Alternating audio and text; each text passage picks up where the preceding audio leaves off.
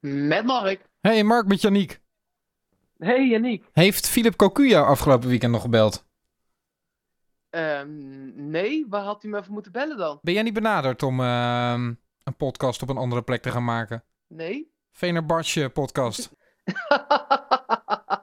nee, nee, hij heeft nog niet gebeld. Maar nou is mijn Turks ook erg slecht, moet ik zeggen. Het is te warm hier. Hey, hey, Klim, hey. Ja, het is warm hier. Het is snikheet. Ja. Snikheet. Hij is wel op, eh, op oorlogspad, hè? Hij schijnt Van Ginkel benaderd te hebben. eh, en dat zou dan de eerste speler zijn die Cocu daar gaat aantrekken in, eh, in Istanbul. Daar zijn we nog mooi klaar mee. Ja, dat, we hadden al heel even de angst dat Marcel Brands Lozano zou wegnemen. Eh, maar nu is het dus Van Ginkel die met Cocu meegaat. Ja, eh, ik snap het van Van Ginkel eigenlijk ook niet zo goed, als ik heel eerlijk ben. Net zoals dat ik het in eerste instantie van Cocu ook niet zo snapte. En nog steeds niet helemaal. Ik heb er een weekend over na kunnen denken. en Ja. Ik snap het nog steeds niet helemaal. Nee, ja, ja, aan de andere kant denk ik dan... Het is voor, voor het niveau Turkse competitie, denk ik, een prima speler, toch? Ja, zeker. Ehm, en ehm, voor eh, Van Ginkel, ja, die is toch net niet goed genoeg eh, gebleken voor de grote competities. Dus ja, de, eh, dan is het misschien maar ik best denk dan wel meer leuk. ook met het oog.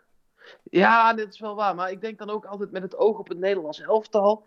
Je wordt daar toch minder gezien, heb ik altijd het idee. Ja. Ehm, en dan kun je misschien beter bij nou ja, een Everton of een Valencia of nou ja, de, de Italiaanse of Duitse equivalenten daarvan. Misschien was dat toch beter geweest. Maar ja, hij, hij zal ongetwijfeld goed over Ja. hebben gedaan. ja, en de spelers die daar niet echt opvielen, eh daarmee bedoel je denk ik met name Van Persie en, en Sneijder. Maar die waren toch wel echt veel meer op hun retour dan Van Ginkel op dit moment. Nou, ook, maar ook een Elia, die, die lange tijd weer moest vechten Ja. sinds hij daar voetbalde. Ja, Bijvoorbeeld om, om toch weer in de picture te komen. Maar die zit er nu Dus wel bij. Ja, klopt, maar dat heeft echt wel lang geduurd. Dat, dat heeft een waar. heel seizoen geduurd. dat is waar. Nou ja, ik, eh, eh, ik, ik ben benieuwd naar de ontwikkelingen hieromtrent. Het is in ieder geval vervelend om het te lezen. En dan denk je toch, ehm, ja, zoals jij de eh, laatste podcast afsloot, blijf met je poten van onze spelers af. Ja, nou ja, dat. En, en eh, nou, hij wilde hem zelf niet gaan halen. Maar ik was ook wel teleurgesteld om te lezen dat Cocu als een soort laatste advies tegen Lozano heeft gezegd.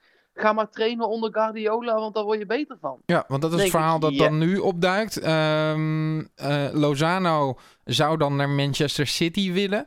eh, omdat Cocu inderdaad zou hebben geadviseerd eh, om onder Pep Guardiola te gaan spelen. Omdat dat een trainer zou zijn die hem nog beter zou kunnen maken. Wat ook wel zo is. Snap ik maar... Maar ik denk dat Lozano in een aanvallende ploeg, en dat is Manchester City, balletje rond laten gaan.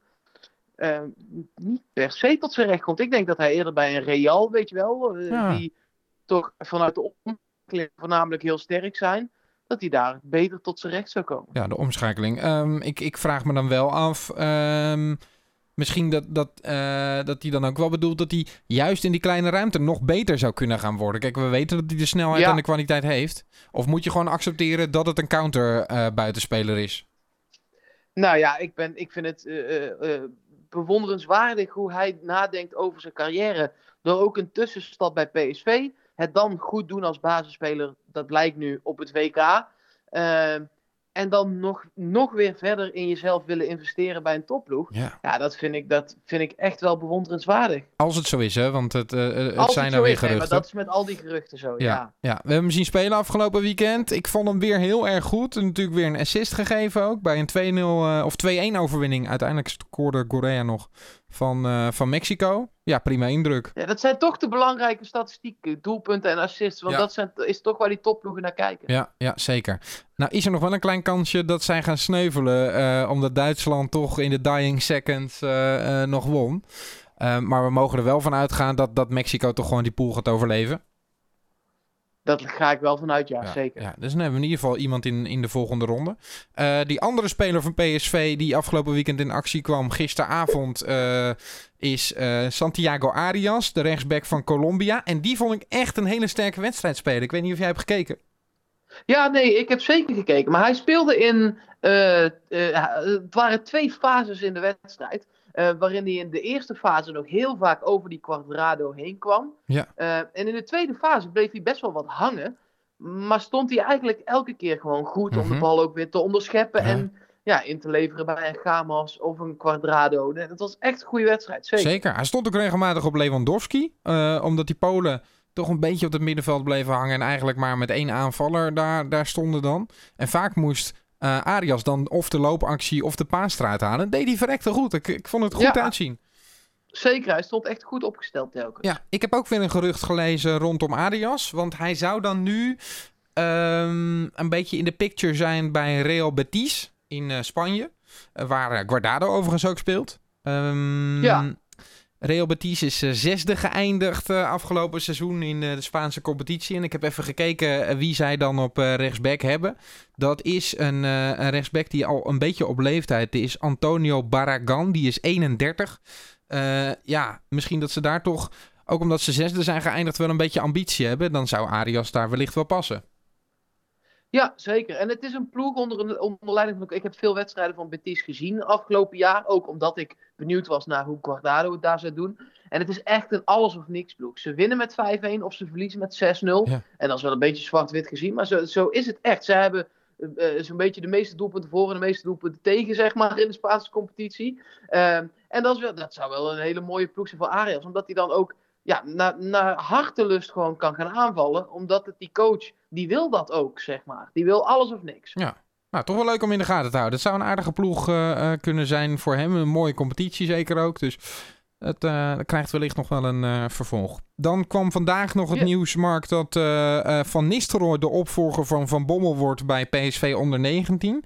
Dus ook wel een beetje dan nu de kroonprins is van, het, van, het, ja, van de hertgang, zeg maar. Ja, nou lijkt me eh, eh, sowieso een goed idee. Want je eh, hebt nu gezien, je coach kan zomaar vertrekken. Ook als je het niet helemaal verwacht. En hoe lekker is het dan om binnen de eigen gelederen gewoon telkens maar weer die opvolging te hebben. En tuurlijk, dat gaat ook een keer fout, hè. Ik bedoel, het, het, het kan bijna niet succesvol lang Cocu het heeft gedaan, zeg maar. De, maar met Van Bommel zegt eigenlijk iedereen, ook de criticasters van PSV, ja, goede move. Dus waarom zou je niet Van Nistelrooy, die ook al ervaring heeft bij eh, een nationale ploeg, Ja. is daar ook al assistent geweest, hè? Ehm, nu zo'n jeugdteam laten trainen. Mhm. Gewoon precies hetzelfde traject. Eh, want blijkbaar werkt het tot Nou ja, nu toe. Stel nou dat Cocu een incident was en dat Van Bommel helemaal niet blijkt te werken. Dan kleeft dat toch ook een beetje aan Van Nistelrooy. Daar ben ik, ben ik heel erg bang voor. Dat je nu iemand Ja, maar dan ga je ehm, niet voor hem. Nee, maar ik ben gewoon bang dat eh, als Van Bommel nu slecht presteert, dat, dat dat dan afstraalt op iemand als Van Nistelrooy. Van ja, dan, dan moeten we toch naar iets anders kijken. En ik zou het zo zonde vinden dat je nu kiest voor een bepaald stramien en als dat dan niet werkt, dat, dat je daar dan vanaf gaat wijken of zo. Ja, maar ja, zolang het wel werkt, zou ik er aan vasthouden als ik, eh als ik Ja, was. ja, misschien is het ook wel een beetje doemdenken inderdaad. Maar eh, ik, ik, ik ben gewoon... Ik, ik vind het opvallend dat er, dat er zo voor een route wordt gekozen. En ik, ik hoop gewoon heel erg dat het goed komt. Maar ik kan me ook wel voorstellen dat het mis kan gaan. Dus ja, ehm, het is nog lang niet zo voor. We moeten eerst nog maar eens beginnen met, met eh, Van Bommel. Daar zouden we het Ja, ook nog even over hebben. Want ehm, vorige podcast natuurlijk opgedragen aan Philip Cocu. En toen zei jij, laten we het dan vooral ook hebben in de volgende over hoe Van Bommel dan dit PSV zou moeten gaan neerzetten.